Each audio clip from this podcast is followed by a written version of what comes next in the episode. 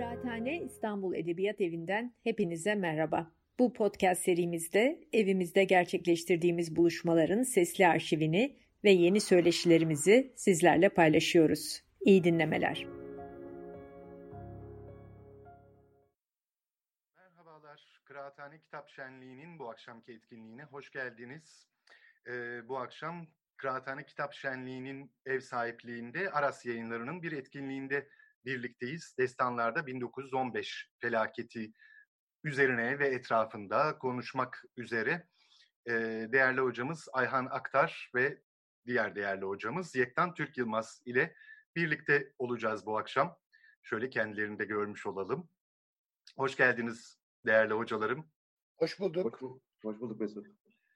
Ben doğrudan e, Ermeni evine figan kuruldu e, kitabı üzerinden başlayalım istiyorum Ayhan Hocam. E, bu kitabın oluşum süreci e, nasıldı? Sizin için bu keşif süreci nasıl gerçekleşti? Ve ardından tabii asıl önemlisi e, hem Türkiye'deki hem dünyadaki soykırım e, literatürü içerisinde özellikle Ermeni soykırımı literatürü içerisinde e, böyle bir çalışma çok da rastladığımız e, türden bir e, eser değil. Bunun özellikleri üzerinden e, dilerseniz devam edelim. E, peki çok teşekkürler Mesut. E, bu, bu kitap biraz tesadüfen ortaya çıktı. Bunu rahatlıkla söyleyebilirim. E, benim e, kitapçı dostlarım vardır. Bunlardan bir tanesi de Püzant Akbaş'tır. E, Püzant hem e, her türlü Ermeniceyi okur, hem iyi bir kitapçıdır, hem de iyi bir koleksiyoncudur. E, yıllar evvel bir gün e, dükkanına uğradığımda bana bir fotokopi verdi. Ermenice bir metindi bu. Nedir bu dedim. Ya bu dedi bir destan dedi. Ee, Ermeni harfleriyle Türkçe dedi. Ama şimdi başım kalabalık. Sen bir gün bunu al gel. Ben sana okurum dedi. Ben bunu eve aldım götürdüm. İşte biraz ortada durdu. Sonra bir dosyanın içine gömdüm. Ve 10 sene bu ortadan kayboldu. 2000 işte 18 senesinde evde bir tadilat oldu. Benim bütün kitaplar toparlandı. Kütüphanemi düzelttim. Bütün dosyaları açtım. Bir takım şeyleri tasfiye ettim. Bu fotokopi tekrar meydana çıktı. Ve bu sefer azimli bir şekilde Püzant'a gittim. Ya biraz geciktim 10 sene kadar ama okusana şunu dedim. Ee, okumaya başladı. Ee, okuduğu destan kitapta Menuş İmanya'nın e, Ayntap Harbi, Ayntap Destanı diye anlattığı destandı. E, Püzant okuyordu, ben dinliyordum. Destan bitince biraz içimiz karardı ikimizin de. Ve dedik ki ya bu çok güzel bir metin, bunu yayınlayalım bari. Püzant yine bir kirli çıkı kitapçı olarak bende iki tane daha var dedi. E, onları da yayınlayalım dedim. E, benim aklımda böyle 2-3 destan, bunlar 12 sayfalık şeyler. E, bir işte makale boyutunda bir şey yapmak vardı. Yine buluştuk. E, ben onun dükkana gidiyordum. O okuyordu. Ben bilgisayara giriyordum. E, fakat bu metinlerin çok ciddi şeyler olduğunu hemen anladım. Ee, birden aklıma şu geldi. Acaba başka metinlerde var mıydı? Yine şansıma e, e, Hasmik Stepanya'nın bir tane bibliografyası var. Ermeni harfleriyle yayınlanmış e, Türkçe metinler diye kitaplar bibliografyası. Onu taradım. 1915 sonrasında e, epey tespit ettim. Hemen hemen hepsini de e, yurt içinde bulamadım açıkçası. Yurt dışındaki kütüphanelerde çalışma yapan arkadaşlara rica edip e, toparladım.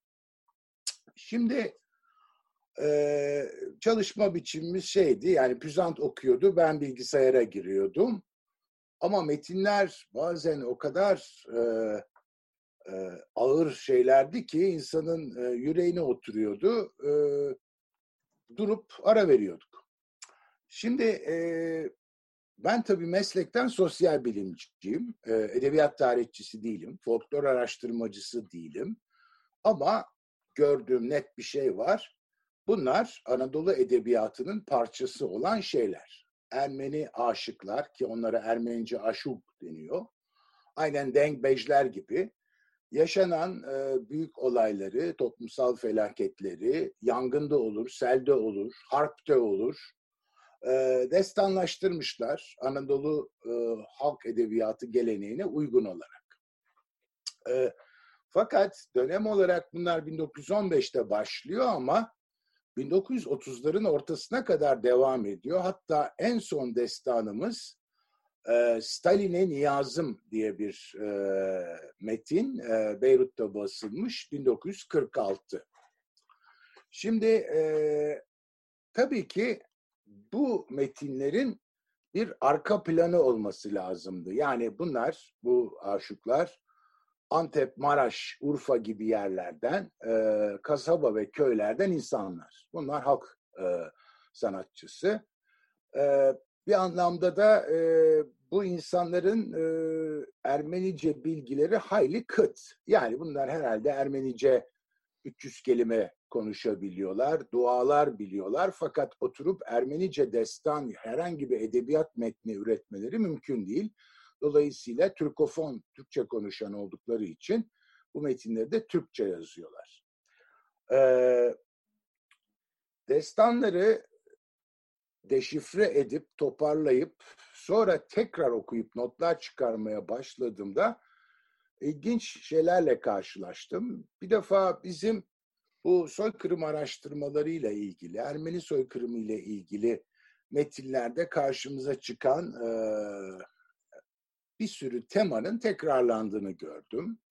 Yani e, örneğin ilk defa işte Halep civarındaki kamplara gelenler o kadar kötü şartlar altındalar ki çocuklarını satıyorlar. E, yani bir tane e, bir dörtlük okuyayım. E, şöyle çokları çadırda hasta yattılar. Ölüleri kuyulara attılar açlıktan hep evlatlarını sattılar. Satan çok idi, medet alana kaldı. Şimdi bunları biz biliyoruz fakat e, fark şurada. E, bunlar bir e, edebi bütünlük ve duygu yüklü olarak e, sunulduğu zaman etkileri çok daha ağır, çok daha e, yoğun oluyor. Bunu e, gördüm. En önemli şeylerden bir tanesi e, Mesut da dile getirdi e, girişte.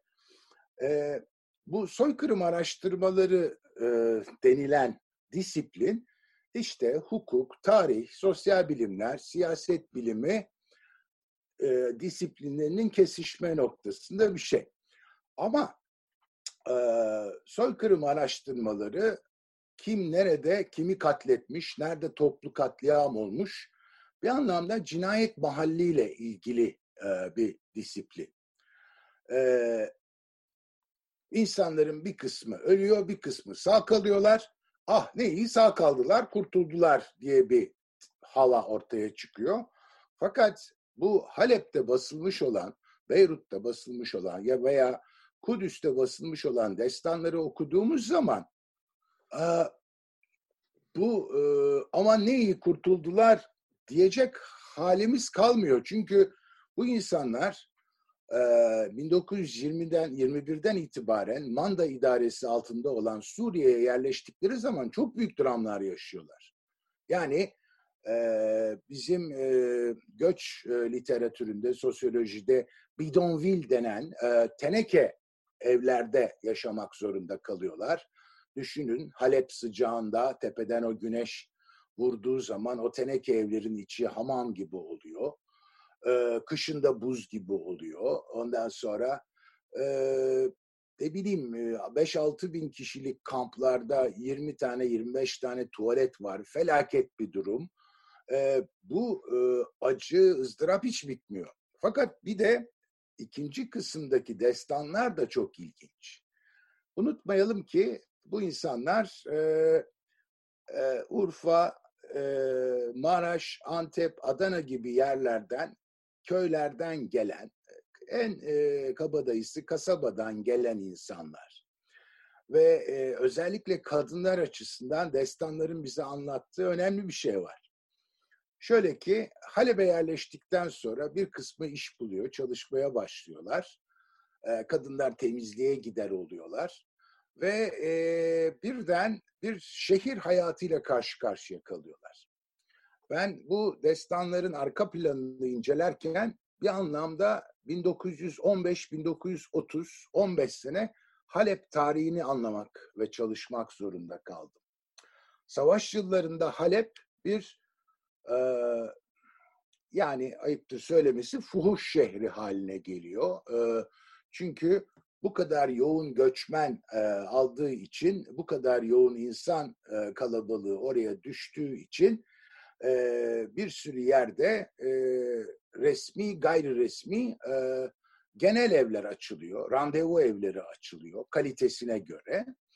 Ondan sonra hatta Cemal Paşa, 4. Ordu Komutanı ve Suriye Valisi Cemal Paşa 1916 sonunda iki tane Zührevi Hastalıklar Hastanesi açtırma niyet ediyor. Biri Halep'te, biri Şam'da. Bunda Osmanlı, Osmanlı askeri tarih metinlerinden görüyoruz, buluyoruz. Şimdi burada tabii bu canlılık diyeceğim, bu faaliyet diyeceğim, savaştan sonra da bir miktar devam ediyor. Ve bu cebri bir, zorla bir kentleşme sürecini yaşamış olan insanlar e, birden e, 1930'ların tabiriyle, Türkçesiyle asrileşmeye başlıyorlar.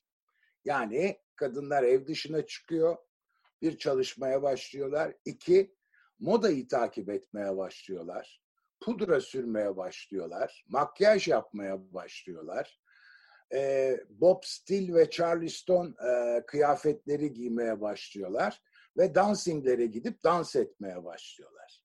Tabii bütün bu olup bitenler e, Ermeni toplumunun erkek, tırnak içinde sağlam erkek e, babaları tarafından da çok antipatik bulunuyor. Yani yahu biz yıkıldık, yakıldık, sizde hiç utanma arlanma yok mu türünde Charleston ve moda destanları yazılıyor. Yani bu dışa dönük hayatı sürdürmek isteyenlere bir anlamda destanlar yoluyla Ermeni toplumunun e, patriarkal iradesi hadlerini bildirmeye çalışıyor. Bu çerçevede e, bir yandan 1915 ve savaş, bir yandan sonraki yerleşim ve orada yaşanan sefalet ve yine asrileşme süreci bana bir bütünlük meselesini bir daha gösterdi sanıyorum e, benim aldığım derslerden en önemlisi de bu olmalı. Ben burada bir e, susayım isterseniz Yektan Türk Yılmaz dostumuza e, devredeyim e, e, konuşmayı. Çünkü e, herhalde onun da tespitleri vardır. Ben onun yazdığı bir ağıt üzerine değerlendirmeden şahsen çok yararlandım.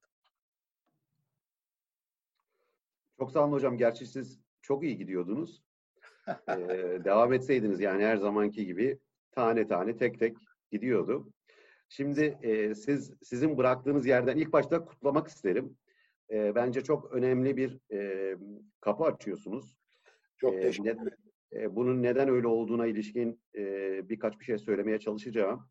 E, ama ben e, kendim nasıl oralara geldim biraz ondan da bahsetmek isterim hocam bu bağlamda. Çünkü sizin e, bu e, e, gerçekten çok zamanlı ve önemli kitabınızda paralel bir aslında e, durum.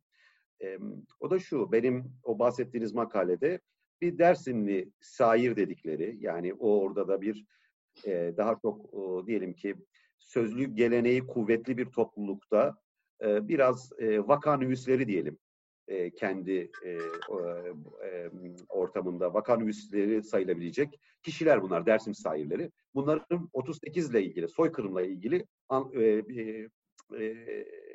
ağıtlar, Dersim'de çok sayıda ağıt var ve özellikle bunlardan en bilineni de Veliye Hüseyin'e imamidir. Onun bir ağıtını, yani bu en korkunç sahnesidir Dersim katliamlarının, Laç Deresi katliamı, onu nasıl anlattığı üzerinden. Ve benim orada gittiğim yer aslında e, biz paralel bir yerden çıkıyoruz ama ben başka bir yere daha oradan gittim. Yani şunu dedim, bu kişi bizden daha iyi yapıyor bu işi. Evet, Evet. Yani bu kişi bizden daha iyi. Biz aslında aynı işi yapıyoruz. Biz ikimiz de bugünden bir korkunç e, bir felakete bakıp mana vermeye çalışıyoruz. Ve bizden çok daha e, hem etik boyutuyla hem metodolojik boyutuyla hem de kavramsallaştırması olarak bizden çok daha marifetli yapıyor ve bizi bir çaresizlikle baş başa bırakıyor. Bu neden diye. Burada benim aslında kritik e, aslında sizin anlattığınız deminki tarifinizde de aslında dipnotta yani e, gölgede o vardı. Yani burada soykırım çalışmalarının genelinde bu gibi malzemenin ne kadar önemli olduğu dışında özellikle inkarla karşı karşıya kalan soykırımların çalışmasında özellikle bir önemi olduğunu düşünüyorum. Şimdi buradaki ve bununla beraber de aslında sizin e, yaptığınız yani sizin kitabınızın önemini anlatmak için biraz da e, Ermeni tarihi yazı Ermeni soykırımının tarih yazımcılığının bir e, e, kaynaklar boyutuyla bir e, e, bir e, kısa bir tarihini de vermek isterim kendi e, gördüğüm biçimiyle. E, özellikle Ermenice kısmına, Ermeniler tarafından üretilen kısmına. E, şimdi e, inkar e, inkar aslında e, bizim yani bir tek argümanları dışında soykırım çalışmalarına hem metodolojik hem kavramsal boyutlarda büyük lekeler bırakıyor. Çünkü adını koyalım veyahut da koymayalım. Siz soykırım çalışmalarından bahsettiniz. Soykırım çalışmalarında adını koysanız da koymasanız da bir pozitivist yan vardır. Tahmin etmek. Yani bunlar olmuş bu felaketler bir daha olmamasını nasıl sağlarız gibi. Yani dipten bir pozitivist yan vardır. Bir de inkarla karşı karşıyaysanız, inkarla karşı karşıya olduğunuz zaman da şöyle bir durum ortaya çıkıyor. Adını koysanız da koymasanız da siz anlatınızı bir cevap olarak yani inkar iddiasına, inkarcı argümanlara bir cevap olarak sunuyorsunuz. E, bu kavramsallaştırma boyutunda bir problem. İkinci bir problemse metot e, metot metodolojik ve malzeme kullanılmasına ilişkin. E, e, şunu e, birçok dinleyici muhtemelen e, e biliyordur e, zaten ama şunu unutmamak lazım. E, bırakınız e, e, Türkiye'li tarihçileri veyahut da e, başka alanlardan gelen e, akademisyenleri veyahut da e, e, konu üzerine yazan kişileri e, bırakınız Amerikalı veyahut da değişik topluluklardan gelenleri Ermeni tarihçilerin kendileri Ermenice kaynakları kullanmaktan imtina ettiler. Uzun süre imtina ettiler. Ve buradaki düşünce şuydu. Çünkü bunların ispat yeteneği yoktu. Bunlar objektif e, e, malzemeler olarak, objektif e, e, diyelim ki e, belgeler olarak e, değerlendirilmedi, sorunlu görüldü. Bu yüzden e, bırakınız bir yana ağıtları, destanları, e, anılar bile kullanılmıyordu. Yani bu 90'lar sonrasında büyük bir atı, e, dönüşüm yaşandı ve Ermenice malzeme ve özellikle de e, e, anı gibi e, ne bileyim veyahut da sanatsal üretimler, farklı, farklı sanatsal üretimler bunlar ilgi çekmeye başladı. Daha öncesinde e, ikna kabiliyeti, ispat kabiliyeti yüksek olan malzeme nedir? Bir diplomatın yazdığıdır. Devlet arşivindeki belgedir. Böyle görünüyordu. E, ve maalesef işte bu metodolojik olarak e, soykırım çalışmalarının önüne inkarcılığın koyduğu bir engeldi. Şimdi e, biz ne yapabiliriz burada şimdi artık 2020 yılından gelip baktığımız zaman ilk başta yani bence inkara e, cevap verme huyundan vazgeçmek gerekiyor. Ve bununla beraber e, gelecek metodolojik açılmaları, kavramsal açılmaların da keyfini sürmemiz gerekiyor bir, bir, bir nevi. Buradaki kastım da şu, malzemeleri çoklaştırmak, e, ayrıca daha cesur anlatılar kurabilmek. E, şimdi e, şeyden bahsetmiştim, bunun tarihine bakmak önemli. Şimdi sizin kullandığınız malzemeler hocam büyük ölçüde 20'lerden ve 46'ya kadar e, benim gördüğüm e, tarihlendirilmiş olanları bir de tarihsiz kısımları var tabii ki.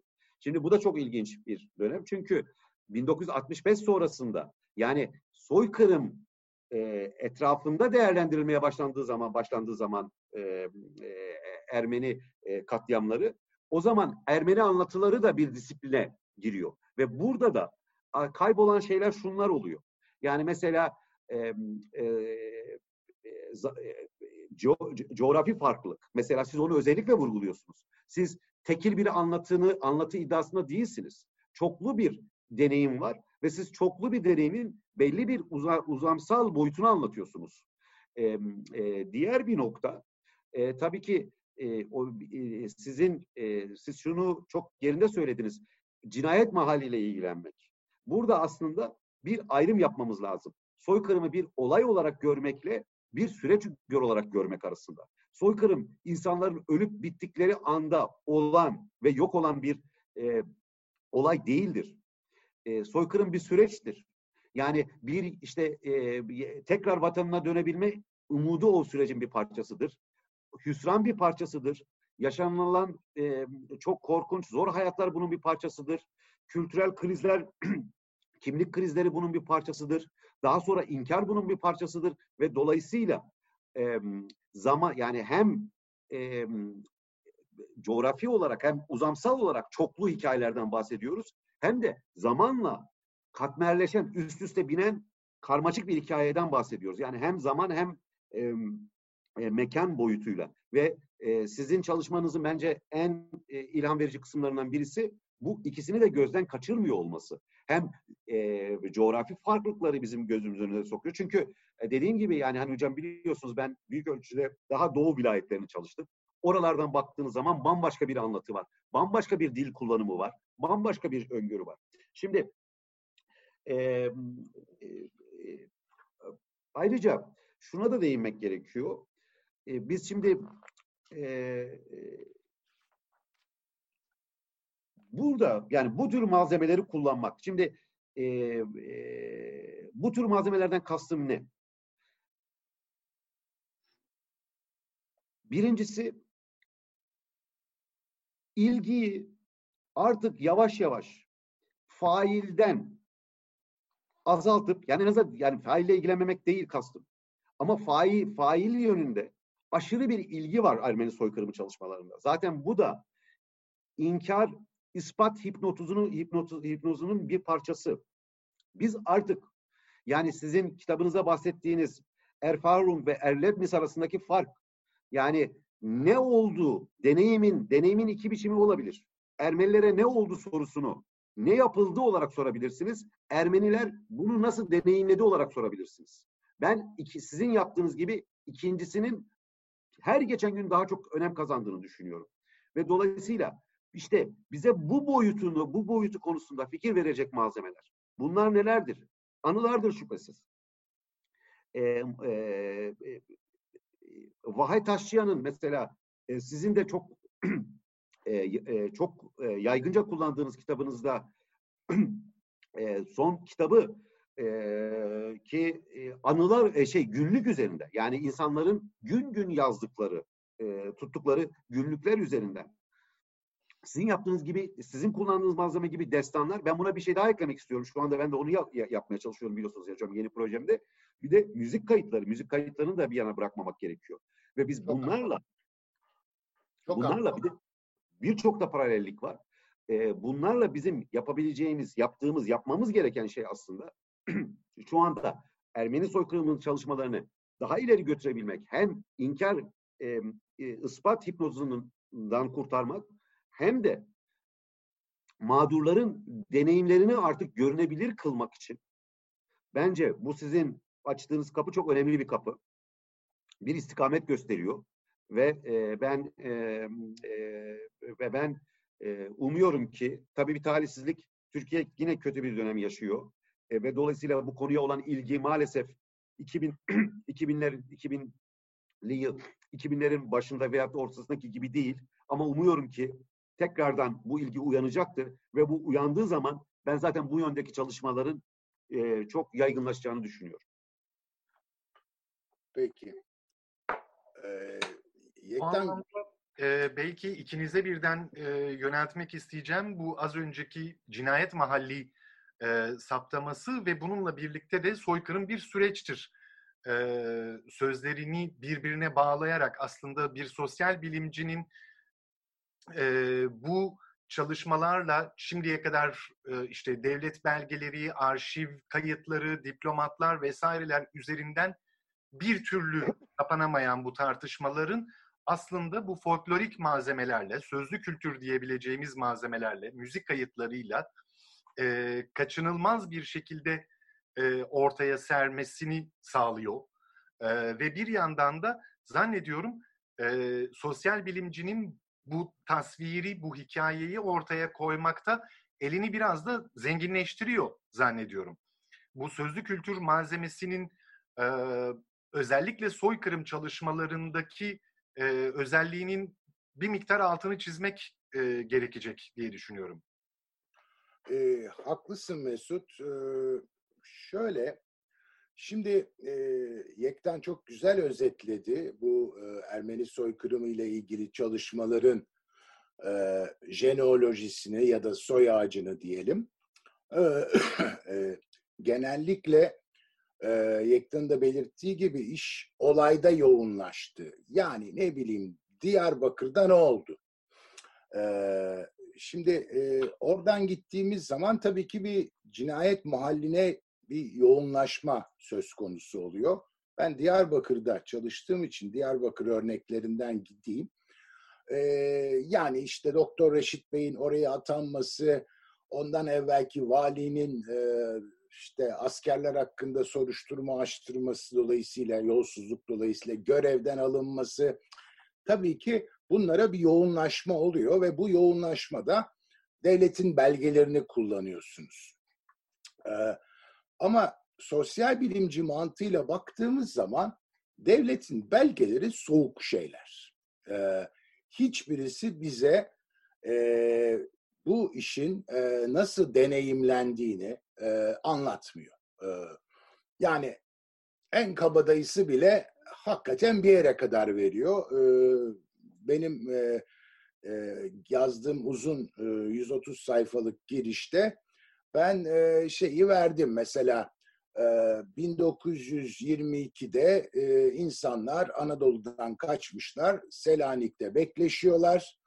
Selanik limanında Amerikan Kızıl Haçı e, insanlara işte bir seyyar mutfaklar kurulmuş, çorba dağıtıyor. Fakat insanlar aç. Bu çorba kuyruğunda birbirlerinin gırtlağını sıkıyorlar ve kavga ediyorlar. Bir e, Kızıl Haç görevlisi merkeze, Washington'a çok bir e, tarih belgesi için hayli e, duygu dolu bir şey yazıyor. Yok işte felaket bir şey diyor. İnsanlar birbirinin gırtlağını sıkıyorlar, kavga çıkıyor falan filan diye anlatıyor. Şimdi aynı e, kuyrukta bekleyen insanlardan bir tanesi e, bir bir ruhani papaz e, ve onun bir mübadele destanı var. Mesela oradan girişten okuyacağım. İsmet Paşa, Venizelos geldiler. Trump'a mübadele yapmaya karar verdiler. Acep bunu bir ferde mi sordular? Dünya kurulalı görülmemiştir. Türkiye'den kaldırdılar bizleri, kan ağlıyor hepimizin gözleri, hiç kimsenin gülmez oldu yüzleri diye başlıyor. Şimdi kime sordular da yaptılar dediğiniz zaman o kadar ciddi bir soru soruyorsunuz ki e, Yektar'ın da dediği gibi e, yani uluslararası hukukun hiçbir şekilde artık kabul etmediği bir şeyi e, Türkiye'li diplomatlar, devlet adamları ve Yunanlı ve İngiliz, e, Fransız diplomatlar Lozan'da bir masa etrafında toplanıyorlar ve diplomatik bir şekilde gayet kibar smokinler, fraklar giyilmiş halde bir etnik temizlik yapıyorlar. 1 milyon 200 bin Anadolu Rumunu yolluyorlar Yerine işte 370 bin, 380 bin civarında Rumeli Müslümanını da Türkiye'ye gönderiyorlar. Şimdi ama bu arada bu insanlar ne hissediyor? Şimdi yine Neofitos Efendi'den bir dörtlü. Terk eyledik saray gibi evleri, mekan tuttuk dağ başında köyleri, kırmızı çıbıklı büyük bağları ter, terk eyledik şimdi olduk peruşan. Şimdi iş böyle deneyimleniyor. Ee, bir anlamda e, benim yaptığım e, bu çalışma e, e, duyguların sosyolojisiyle, duyguların tarihiyle de ilgileniyor. Kaçınılmaz olarak. Tabii ben e, bu girişte büyük teorik laflar falan etmekten kaçındım. Ama bu önemli bir şey. Ve bu Ermeni anlatıları Yektan dedi ki çoklu bir deneyimdir dedi. Kesinlikle öyledir. Diyarbakır'da yaşanan veya Yekta'nın anlattığı Van'da yaşanan hikayeyle e, Suriye'de, Selamiye'de, Hama'da, Homs'ta yaşanan ki Yekten altını çizerek söyledi. Bence çok iyi bir çalışmadır Vahet Aşçıyan'ın çalışması ve umarım birisi tercüme edecektir Türkçe'ye. Ee, yani e, benim yine okuyabildiğim, anlayabildiğim kadarıyla e, Vahe ailesi Beyrutlu olan bir Ermeni e, araştırmacıdır. Oranın hassasiyetini, duygularını çok iyi bilen bir insan. E, bu çalışmayla da günlükler kullanılarak, anılar kullanılarak Suriye'de e, bu e, yerinden koparılıp insanları sürdüğünüz zaman bu insanlar nereye yerleşti, ne yaptılar, nasıl ayakta kaldılar, savaş içinde ne oldu, bütün bunları çok güzel anlatıyor. Şimdi dolayısıyla e, Yektan'ın dediği gibi bu Ermeni soykırımı ile ilgili çalışmalarda galiba biz bir e, e, dönüş noktasına ciddi bir viraja geldik e, gibi. E, ben de öyle hissediyorum. E, tabii Yekten haklı olarak altını çizdi. E, bu inkar varsa inkara cevap verme olur. İnkar resmi bir tavırdır. Evet doğrudur. E, cevap vermek için de resmi belge aranır. Değil mi? Yani bu da e, bizim olayı anlamamızı, anlatmamızı hakikaten sınırlayan, bir anlamda araştırmacının üstüne bir deli gömleği giydiren bir şey. E, Yekten buna hipnoz diyor. Güzel bir laf hipnoz. Yani e, böyle bir e, kısılmışlık duygusu e, veriyor. E, ve işin sonunda e, birbirini tekrarlayan e, çalışmalar ortaya çıkıyor. Yani e, Aa, bir tane daha öyle çalışma çıktı şeklinde bir şey oluyor. E, ve bu arada bu, bu tip çalışmalarla da benim çok üzerinde durduğum insan hayatının bütünlüğü meselesi ortadan kalkıyor. Yani 1915'te tehcir insanlar yollara sürülüyor. E, çocuklarını satıyorlar. Bazı kızlar e, fahişe oluyor. Ondan sonra geri dönüyorlar Antep'e. Antep Harbi oluyor. Bir daha geri dönüyorlar. E, işte e, Suriye manda yönetiminin e, altında yerleşiyorlar. Kendilerine yer bulmaya çalışıyorlar. Boru değil yani e, Halep nüfusunun yüzde 22'si Ermenilerden oluşuyor 1920'lerde. Bu çok ciddi bir rakam. Yani hem bunlar yeni bir proletarya, doğru. Yeni e, kentleşmiş insanlar, doğru. Tamam içinde biraz e, işte tango yapan, foxtrot yapan, 1915'i unutmaya çalışan insanlar var. Evet bunlar doğru, hepsi doğru. Ama bir de bütünlük var. Bir vatan arayışı meselesi var. O yüzden 1946'da e, Stalin'e niyazım diye Aşık Nadir'in bir son e, şeyi var. Çok hüzünlü bir şey. Yani Allah razı olsun senden, sen büyük adamsın, bak işte bize kapıları açtın, bize davet ettin. Bizim gidecek paramız yok ama işte Beyrutlu bilmem kim var. Doktor da para versin, biletimizi alsın, biz de gidelim. Ya sonra bunların orada başına gelenleri okuduğumuz zaman insanın içi eziliyor. Zavallılar bitmemiş evlere, damı olmayan evlere, Erivan'ın soğuk ikliminde yaşamak zorunda kalıyorlar. Daşnak Partisi mensupları siyasi tercihleri yüzünden Orta Asya, Kazakistan'a falan sürülüyorlar. Korkunç bir hikaye. Ama o coşkuyu 46'da görüyorsun. O duygu patlamasını 46'da görüyorsun.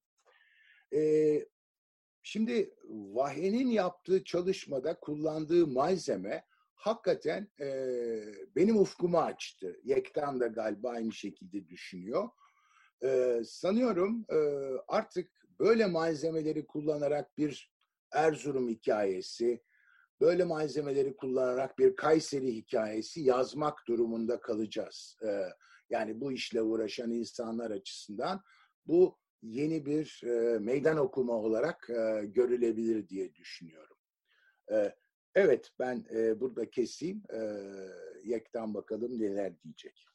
Hocam evet birbirimize çok e, paralel gidiyor söylediklerimiz. E, herhalde bu e, uzun süredir bu meseleleri aslında konuşuyor olmamızdan da kaynaklanıyor. Bir de Galiba, e, galiba. sanırım bu bu konuşmalarımızın sonunda bir ürünü de yani hani bu göster yani bu e, tartışmaların aslında birden büyük e, ölçüde e, bu tartışmalardan gelişen bir kitap olduğunu da altını çizmek gerekiyor. Yani hani e, e, ve şimdi e, ben Mesut'un e, e, bir e, soru sorarken ki yorumla ilişkin bir şey söylemek istiyorum. Sözlü kaynaklar dedi. Mesut yani mesela Dersim için bu doğru. Sözlü kaynaklar. Çünkü yazılı geleneği geleneğin çok kuvvetli olmadığı bir topluluk. Ama yani Ermeniler için tabii ki sözlü kaynakların ben zaten şimdi yeni yaptım işte onlara bakıyorum. Ama yazılı kaynak konusunda yani bir yandan o malzemeye ilgi göstermemek var. Bir de o malzeme o kadar büyük bir malzeme ki yani mesela Ayhan Hoca'nın kitabında bir okur yazar olmayan kadın gidiyor o bile yani Türkçe alfabe yani Türkçeyi e, Ermenice alfabeyle yazma yazma e, e, yazmayı öğrenmeyi kendisine e, e, meşgale ediniyor ve sonra da e, işte o e, çok harika bir destanı yazıyor. Yani e, Ermeni e, e, soykırımı ile ilgili sözlü kaynaklar kesinlikle mümkün olduğu kadar e, bunları tabii ama onun ötesinde tabii bu konuda da hem işte müzik vesaire var hem de onun dışında e, 80'ler itibariyle yapılmış çalışmalar var ve bunlar Amerika'da mevcut değişik yerlerde de var. E, bu, bunlar da önemli kaynaklar. Ama ben şimdi konuya genel olarak dönersem eğer Ayhan Hoca'nın bıraktığı yerde yani ben ne yapılmalı sorusuna yani bu tabii ki bu kitap çok önemli bir örnek ne yapılmalı e, sorusuna cevap olarak ama daha kavramsal bir şey söylersem o da bizim artık yüksek çözünürlüklü anlatıya ihtiyacımız var. Yüksek çözünürlüklü anlatı ne demek? Ve neye neye karşıt söylenen bir şey? Bir defa demin Ayhan Hoca da e, çok iyi bir şekilde, çok güzel, detaylı bir şekilde anlattı. Ben de biraz tarif etmeye çalıştım. Biz tekil bir anlatıdan geldik. Uzun süre bir tekil anlatının pimpon e, söyleyin siz müsabakasından geldik. Buradaki aktör tekildi, rolü tekildi. Yani iddialar farklıydı.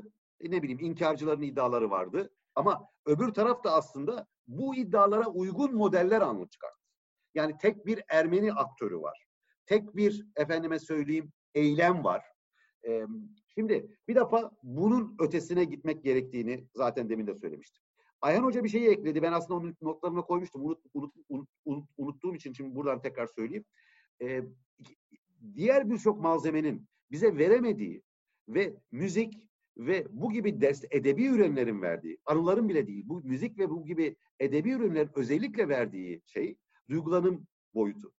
Yani özellikle duygu siyasetinin, duygu sosyolojisinin, duygu tarihinin bu kadar, demin Ayhan Hoca bunu zaten söyledi, e, bu çok önemli bir nokta. Şimdi diğer bir şey de, şimdi mesela inkar ne yapıyor? Daha somutlarsak, inkara niye cevap vermemek gerekiyor? İnkar şunu yapıyor. Bizim inkarla beraber eğer Ermeni soykırımı ile ilgili biz inkarcı olmayan bir anlatı yap, üretiyorsak o zaman mağdurun mesela mağdur grubun sürekli bir pasif anlatısını üretiyor, üretmek durumunda kalıyoruz. Yani mesela şunu söyleyeyim. Bakınız açın bakınız e, hangi konuları kim yazabiliyor? Mesela Van'daki Ermeni direnişi, Ermeni e, öz savunması, soykırım çalışmalarında inkarcı olmayanların ne kadar ilgisini çekebilmiş? Çünkü bunu anlatabilecek ne metodolojik ne kavramsal e, bir e, perspektife sahip e, olabilmiş akademisyenler veyahut da değişik akademisyen olmayan yazarlar.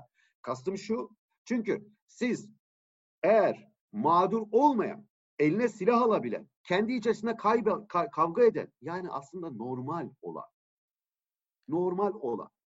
Yani bizim anlatımız, inkar hipno, e, ispat hipnozuna, hipnozuna giren anlatımız normal olmayan bir anlatı üretmeye başladı. Yani evet. normal olan insanlar birbirleriyle kavga ederler. Normal olan insanlar, anlatabiliyor muyum? Kahraman gibi davranmayabilirler. Normal olan insanlar bir tehdit yaklaştığı zaman isyan ederler. Bizim Direnirler. anlatımımız efendim, direnirler. Efendim, direnirler evet, mi? Evet. Direnirler, hain olabilirler. Yani bunlar tabii ben bu kelimeleri kategorileri kullanmıyorum. Ama şunu anlatmaya çalışıyorum. Yani in, inkar ispat hipnozu bizi normal olmayan bir anlatıyor. Aslında süreç dedik ya hani eğer soykırımın yüzleşmesinden falan ne anladığımız konusuna aslında çok o konulara girmek istemiyorum ama bizim burada en anlayacağımız şey birinin bir tek özür dilemesi değil. Ermeninin normalleşebilmesi. Eğer biz anlatımızda normal bir Ermeni kuramıyorsak ya kahraman ya sümden e, şey söyleyin siz e, pasif, edilgen, sorumluluğu olmayan. Şimdi bunu söylediğin zaman kıyamet kopuyor. Yani şimdi mesela o destanları okuduğumuz zaman biz diyor bekliyorduk ki diyor Zeytun zaten hak etmiş. Ama bize evet. bir şey yapmazlar diye bekliyorduk diyor. E şimdi evet. bak evet. şimdi kendisine bir sorumluluk aslında bunu şey yapıyor. Yani ben boş bulundum diyor. Ama bu yani e, eğer e, bu basitçil anlatı inkar in, inkar ispat hipnotuzunun hipnozunun basit e, basitçil anlatısı maalesef faillikle sorumluluğu neredeyse aynılaştıran bir e, akıl üretmeye başlıyor. Şimdi evet. e, sorumluluk yani soykırımlarda sorumluluk eğer Arendt, Arendtçi bir noktaya varırsanız neredeyse evrenseldir. E, ama bizim yani inkarcı olmayan anlatılarda sorumluluk diye bir şey yok, tartışma yok. İşte mesela benim bu Dersim e, ağıdıyla ilgili yani Dersim diyor ki ağıt diyor ki ey diyor aşiretler bizim katlimizin sebebi sizsiniz diyor. E, siz bu böyle bir anlatıyı hangi bir hangi yani biz nerede üretebilmişiz? Katiyen. Anlatabiliyor muyum? Şimdi e, işte bu malzeme diyeceksiniz ki ha e, yumurta mı tavuktan çıkar, tavuk mu yumurtadan çıkar? Bu şu. Biz bu perspektife sahip olmadığımız için mi bunu yazam bu, bu, bu, bu gibi yüksek çözünürlü anlatıya varamıyoruz? Yoksa malzeme olmadığı için bence ikisi burada bir diyalektik hikaye var. Yani e, birincisi de doğru, ikincisi de doğru. E, ve şu anda bence e, Ayhan Hoca'nın e, iyimserliğini e, bir yandan paylaşıyorum, bir yandan dediğim gibi yani maalesef Türkiye'de bu konuya yani Türkiye e, e, Ermeni soykırımı hatta genel olarak e, bir yandan tarihimizde maalesef bu gibi olayların çokluğundan bir yandan da e, e, üniversitelerimizin bir zamanlar çok iyi entelektüeller, araştırmacılar yetiştirebiliyor olması. Şu an için konuşmuyorum tabii bunu, katiyen konuşmuyorum. Şu anda maalesef çok iyi bir yeni genç grup çıkıyordu. Maalesef bunların önü çok kötü kesildi. Ama umuyorum ki yine tekrar olacak söyleyeceğim ama bundan belki tahmin, tahmin edemeyeceğimiz bir gelecekte Türkiye'nin kendisi bir e, diyelim ki bu türbülanstan çıktığı zaman e, eminim ki bir dönüm yaşıyoruz dedi e, e, Ayhan Hoca. Bence zaten e, dönüm e, istikametin istikametin ne olacağı e, Ayhan Hoca'nın çalışması zaten buna bir işaret. e, efendim e, e, Vahan'in çalışmasını zaten e, değindik. E, yani benim daha ekleyebileceğim başka isimler de var aslında. E, e, ve e, sanırım e, bu bu ve bu, bu bu istikamette çok önemli bir katkı olarak e, sanırım değil sanırım değil. Bu istikamette çok önemli bir katkı. Umuyorum Ayhan Hoca bunu en azından e, e, bir makale e, belki de bir belki de İngilizce çevrilmesi de bence çok iyi olabilir. Çok yerinde olur bu e, çalışmanın. Bir de en son Stalin'le ilgili kısmında evet yani 46 olayı maalesef e, sonu çok kötü biten bir olay. E, keşke hep o kitabı ben e, e, tam e, e, aklımda bundan sonra ne yapılabilir konusunda Ayhan Hocama öyle bir ufak önerim olacaktı. Zaten kendisi söyledi. Bir de oraya gittikten sonraki destan bulabilsek diyecektim. Zaten Ayhan Hoca e, o kısmını da değinmiş oldu. Çünkü e, gerçekten e, çok e, yani e, vahim bir şey. E, bu da yine en başa bağlayarak ben burada nokta koyayım. Gerçekten soykırım e, hem süreç hem de soykırım sonra arkasından adalet gelmiyorsa sadece maalesef üzerine şiddet uygulanabilir vücutları mimliyor. Ve bu mimleme yani bu mimleme e, peş peşe gelen e, yani bir kabus gibisi takip ediyor. Bir kere maruz kalmıyorsunuz şiddete. Mesela e, bu arada başka bir isim daha almak istiyorum. Kaçık e, Muradya'nın mesela soykırımın ikinci aşaması dediği bir şey var mesela. Onu da bıraktık. Ondan sonra mesela buradan soykırımdan kurtulanlar İskenderun Sancağı'na gidiyor. işte 38-39 bağlanması oradan kaçmak zorunda kalıyorlar. Sonra e, Lübnan'da iç savaşta kalıyorlar. Orada yine şiddete yani çok olmasa bile en azından öyle bir ortamda bulunuyorlar. Daha sonra Kıbrıs'a kaçıyor bir kısmı. Kıbrıs'ta da aynı şey geliyor. Yani demeye çalıştığımız yani bu süreç olmasının bir e, hakeza e, Süryaniler için de aynısı söylenebilir. E, işte maalesef adalet gelmediği zaman kuşaktan kuşağa bir tek yani nasıl aktarıldığı değil kuşaktan kuşağa maalesef işte en son işte Kuzey Suriye'de olanlar falan da yani yine e, hem Ermeniler hem Süryaniler e, yani yine bu kabus peşlerini bırakmadı bu yakın zamandaki bu son e, 2011'den sonraki gelişmelere baktığımız zaman da işte e, 46'daki e, geri dönüşte maalesef bunun örneklerinden birine dönüşüyor. O yüzden adalet ancak işte bu bu sürece belki bir nokta olmasa bile bile bir noktalı virgül koyamamıza e, imkan verecek şey olabilir. Zannediyorum bu söyledikleriniz e, üzerinden her ikinizin de e, folklorik malzeme, sözlü kültür malzemesinin bir sosyal bilinciye getirdiği ufuk e, bağlamında ve soykırım çalışmaları özelinde e, özellikle e, bir tür bu yöne doğru yönelme e, artık buradan e, resmi makamlarla e, işte inkar e, hipnotoz, hipnozundan çıkarak e, bu yönde bir ilerleme söz konusu olacağı gayet net bir şekilde anlaşılıyor. Peki bu bağlamda şimdi son iki sorum e, olacak. Biri e, Yekten Hocam size, siz bir e, soykırım çalışmaları uzmanısınız. Tam olarak bunun üzerine e, uzmanlaştınız ve çalışmalarınız bu yönde e, devam ediyor. E, bir, takıldığım noktalardan biri soykırım bir süreçtir e, sözüne tekrar biraz geri dönerek aslında bir süreçtir ama mesela Ermeni soykırımının bugün tamamlanmış bir süreç olduğunu söyleyebiliyor muyuz? Yani bu süreç ne kadarlık bir süreçten bahsedebiliyoruz? Yahut e, işte Ermeni soykırımı Osmanlı'da e, gerçekleşti, Cumhuriyet'in meselesi değildir gibi argümanlar da böyle yandan e, arka kapıdan çıkmaya çalışan argümanlar da söz konusu. Burada e, Cumhuriyet tarihi boyunca yaşanan diğer e, olayları da göz önünde alarak bir tür e, bu bitmeyen bir süreç ve e, toplumun içerisinde, tarih içerisinde farklı yerlerde, farklı coğrafyalarda bir semptom gibi patlayıveren bir şey e, algısı yaratmaya başlıyor. Ne dersiniz bu e, süreklilik veya süreksizlik meselesi üzerine? Valla şu anda e, yani kocaman son 10 dakikam falan kaldı herhalde. Kocaman bir bomba bıraktın ortaya sevgili Mesut. ee, şimdi bunu bunu bunu bunu toparlamak çok ama tabii çok önemli bir şey bir noktaya bir noktaya altını çiziyorsun. Ee, gerçekten çok önemli bir nokta. Ben dikkat edersen e, e, e, e, adalet dedim e, bir nokta koymazsa bile bir noktalı virgül koyar. Yani çünkü yani bu sürecin nasıl biteceği, bu süreçler nasıl biter tabii zor soru. Mesela bir Holocaust örneği var.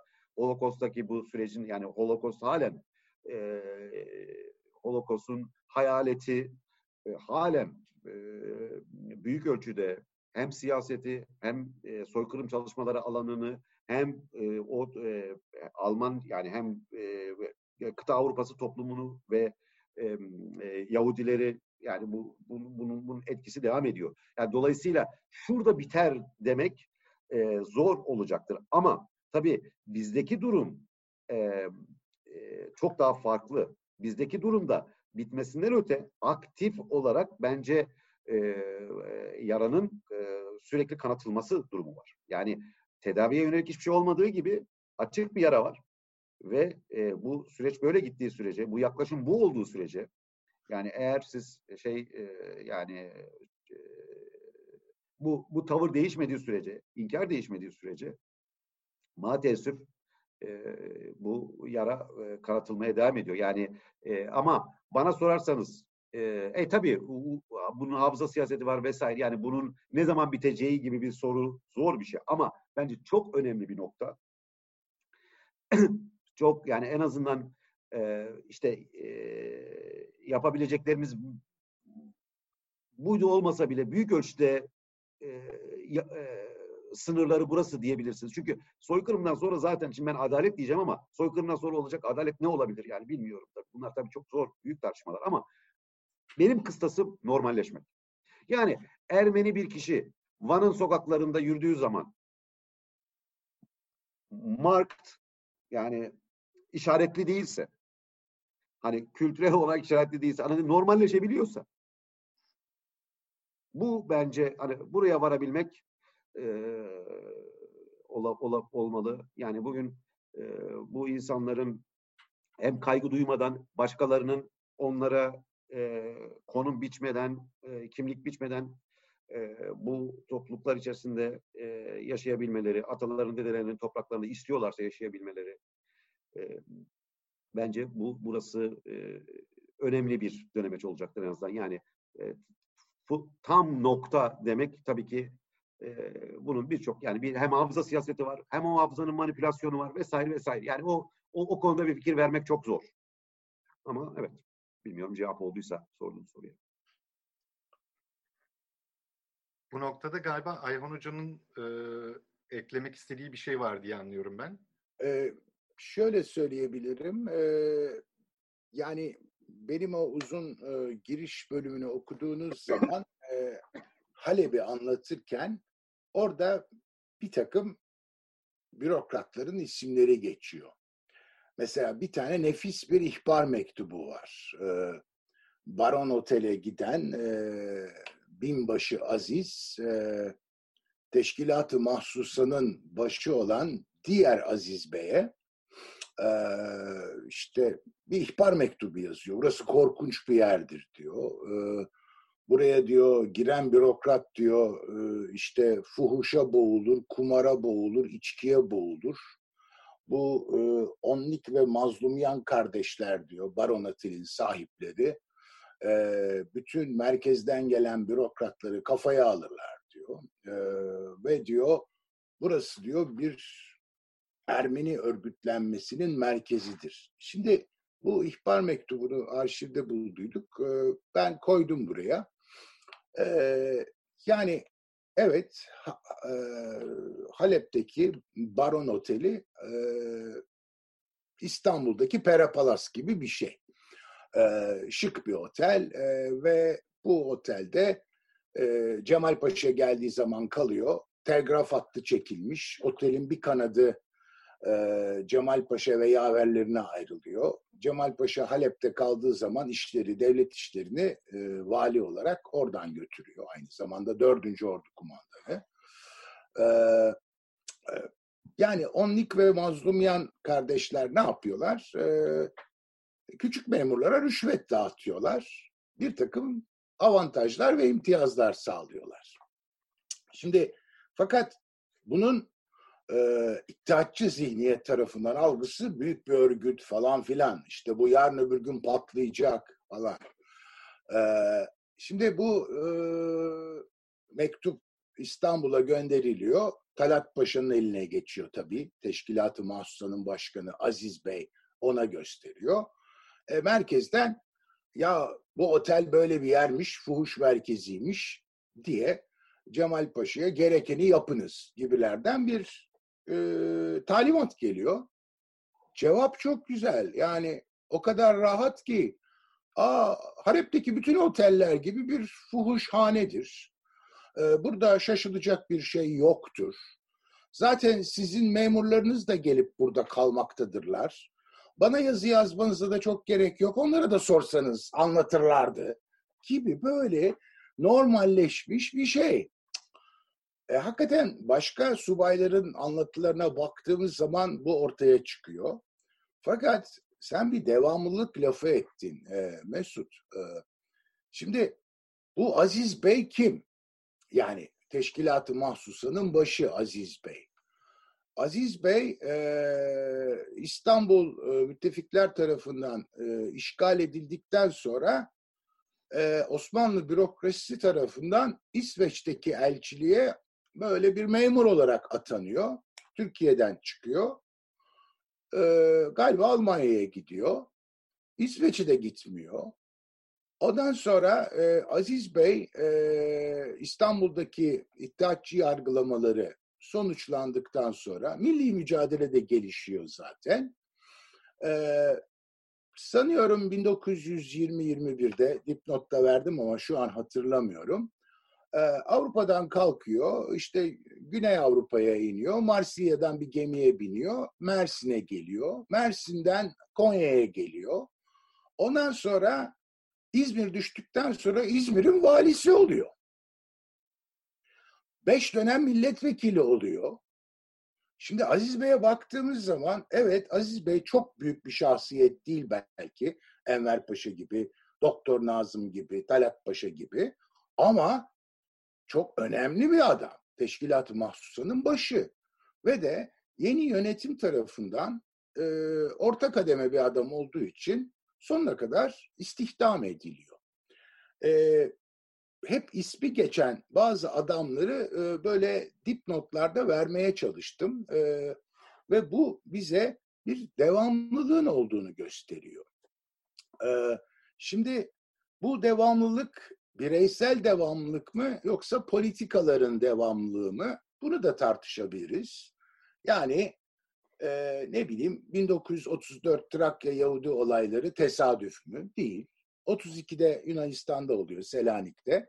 Yunanlı milliyetçiler e, Kampel diye bir mahalle var. Yahudi mahallesi orayı basıyorlar. Ondan sonra iki sene sonra bizde oluyor. E, Trakya'da oluyor. İşte ondan sonra ne bileyim varlık vergisi geliyor. Ondan sonra 6-7 Eylül olayları geliyor. Politikalarda da bir azınlık karşıtı politikalar her zaman e, el altında bulunuyor ve böyle durumlarda devreye sokulan adamlar da bu eski adamlar. Hiç tesadüf değil. Yani varlık vergisi sırasında komisyonlar insanlara kimin ne kadar varlık vergisi ödeyeceğini tarh ediyorlar. İşte Salomon bu kadar ödeyecek, Artin bu kadar ödeyecek, Ahmet Bey de bu kadar ödeyecek şeklinde. Bir numaralı komisyon en baba tüccarların kaç para ödeyeceğini tespit eden komisyon. E orada kim var? Ferit Hamal diye bir adam var. İstanbul Belediye Meclisi üyesi. E sonra bir karıştırıyoruz Ferit Hamal'ın kimliğini. Teşkilatı Mahsusa üyesi, İttihat Terakki Konya temsilcisi. Yani Konya İl Başkanı. Katibi mesulü. Aa. Allah Allah. Yani bu böyle e, büyük otellerde benmari vardır. Yani e, e, yemekler soğumasın diye kaynar suyun olduğu bir e, şeyin e, havuzun içinde tencereler durur. Bunlar benmaride saklanan adamlar herhalde. O yemek servis edileceği zaman ısıtılıp tekrar devreye sokulan adamlar. Dolayısıyla işin bu tarafı da var tabii. Ee, ama e, sanıyorum e, bundan sonra e, benim e, yaşım 65 üstü olduğu için ben bu işlere pek e, artık şey edemem. E, Ermenice bilen arkadaşların, başta Yektan ve başkaları olmak üzere, e, bu Vahe kullandığı malzemeyi daha çok gündeme getirerek bir şeyler yapmaları lazım. Çünkü Yekten haklı olarak şunu söyledi. 65 sonrası anlatı bu malzemeyi de yok sayıyor dedi. İnkara karşı çabaladıkları için devlet malzemesini kullanmak zorunda kalıyorlar dedi. Evet artık e, bence e, o bölüm, o chapter kapandı. E, şimdi ne bileyim bir edebiyat dergisinde çıkmış, e, beş sayıda yayınlanmış ne bileyim toplam 20 sayfa, 30 sayfalık bir anı bizim bir anlamda önümüzü açacak. Aa bu iş böyleymiş yahu dedirtecek e, şeylere e, ortaya koyabilir. Ve maalesef bunlar benim okuyacağım bir dilde değil, Ermenice. E, bu malzemeyi belki önce bir bibliografyasını yapmak lazım. E, çünkü bir şeyin bibliografyası varsa benim örneğimde olduğu gibi Hasmik Stepanyan bibliografyayı yapmış. Ben künyeleri bulup e, onun üstüne gittim. Bir şeyin bibliografyası varsa, var olduğunu biliyorsak, atıyorum e, Eyn hakkında e, işte bir edebiyat dergisinde beş sayı bir anı çıktıysa ve o çok önemli bir şeyse, e, onu bulup e, o beş sayılık şeyi tercüme ettirebiliriz. Mesela bu çalışma esnasında ben Katolikos Sahak Efendi'nin mektuplarını buldum. O mektuplarla yani Cemal Paşa ile ilişkileri bir miktar ortaya çıktı. E, farklı bir ilişki türü olduğu da aşikar. Yani birbirlerini ciddiye alan iki insan ortaya çıkıyor. Dolayısıyla e, Yektan e, bahsetti bu basitleştirilmiş analizler dedi. Yani e, tek tip Ermeni, tek tip mağdur, tek tip fail. Hayır değil, tek tip Ermeni de yok, tek tip fail de yok, tek tip mağdur da yok. Coğrafi konum da çok önemli. Van'da olanla, Diyarbakır'da olanla, efendim Adana'da olan aynı şeyler değil gördüğümüz kadarıyla. Bu çerçevede Yektar'ın tespitine tamamen katılıyorum. Yüksek çözünürlüklü fotoğraf gibi yani detayları daha net ortaya çıkaran yeni e, çalışmalara ihtiyaç var. Herhalde e, birileri yapar diye umut etmek istiyorum. Ben burada keseyim isterseniz. Eyvallah. Çok teşekkürler hocam. Ee, bir küçük sizlerden ricam olacak. Bende şu anda kitap yok çünkü e, anneannesini sonradan e, Ermeni olduğunu öğrenen bir arkadaşım bendeki kopyaya el koydu. O yüzden gösteremiyorum. Ben gösteriyorum. Evet, böylece eyvallah sağ olasın hocam. E, okurlara da izleyenlere de e, kitabı böylece göstermiş de olalım. Ermeni evine figan kuruldu. 1915 destanları ve Halep. E, Püzant Akbaş ismini de burada yeniden e, anmış olalım Ermenice'den e, Türkçe'ye çeviriyi yapan e, evet. isim olarak e, Yektan Hoca'daki imzalı da bir kopya. Ben imzayı göstermek istiyorum. Çok zaten özellikle rica etmiştim. Bir, de, bir kere daha teşekkür ediyorum Ayhan Hoca'ya. Estağfurullah ne demek ne demek. Eyvallah. Böylece e, Ermeni evine figan kuruldu e, üzerine küçük de olsa bir e, sohbet geliştirmeye çalıştık. E, bu yabancıların path breaking dediği tarzda bir e, Ayhan Hoca'nın çalışması bu. Anlaşılan o ki e, soykırım çalışmalarının bundan sonraki yönünü işaret eden e, önemli köşe taşı çalışmalardan biri olarak e, literatürde ve kütüphanemizdeki yerini almış oldu. E, Yektan Hocam katıldığınız için çok çok teşekkür ederim. Ben teşekkür ederim. Çok büyük keyifti. Ayhan Hocam size de e, öncelikle tabii ki emeğiniz için çok çok teşekkürler bu çalışma dolayısıyla ve çok buraya katıldığınız için. Çok sağ ol Mesut. Hoştu. Çok iyi yaptık. Ee, bence e, izleyenler de e, dikkatle, e, ilgiyle izlemişlerdir. E, ben çok memnunum. Çok teşekkür ederim davet ettiğiniz için. Eyvallah. İyi akşamlar. E, evet, e, Kıraathane Kitap Şenliği kapsamında bu akşam e, Aras yayınlarının e, ev sahipliğinde gerçekleştirdiğimiz Destanlarda 1915 Felaketi başlıklı oturumumuzda e, Ermeni Evine Figen Kuruldu kitabının yazarı, e, değerli akademisyen hocamız Ayhan Aktar ve değerli e, soykırım çalışmaları uzmanı yine akademisyen hocamız Yektan Türk Yılmaz'la bir sohbet gerçekleştirdik. Daha konuşulacak tabii ki saatlerce mevzumuz var ama bu akşamlık tadımlık olsun. Herkese iyi akşamlar. Başka bir etkinlikte tekrar bir araya gelmek üzere. İyi günler. İyi günler.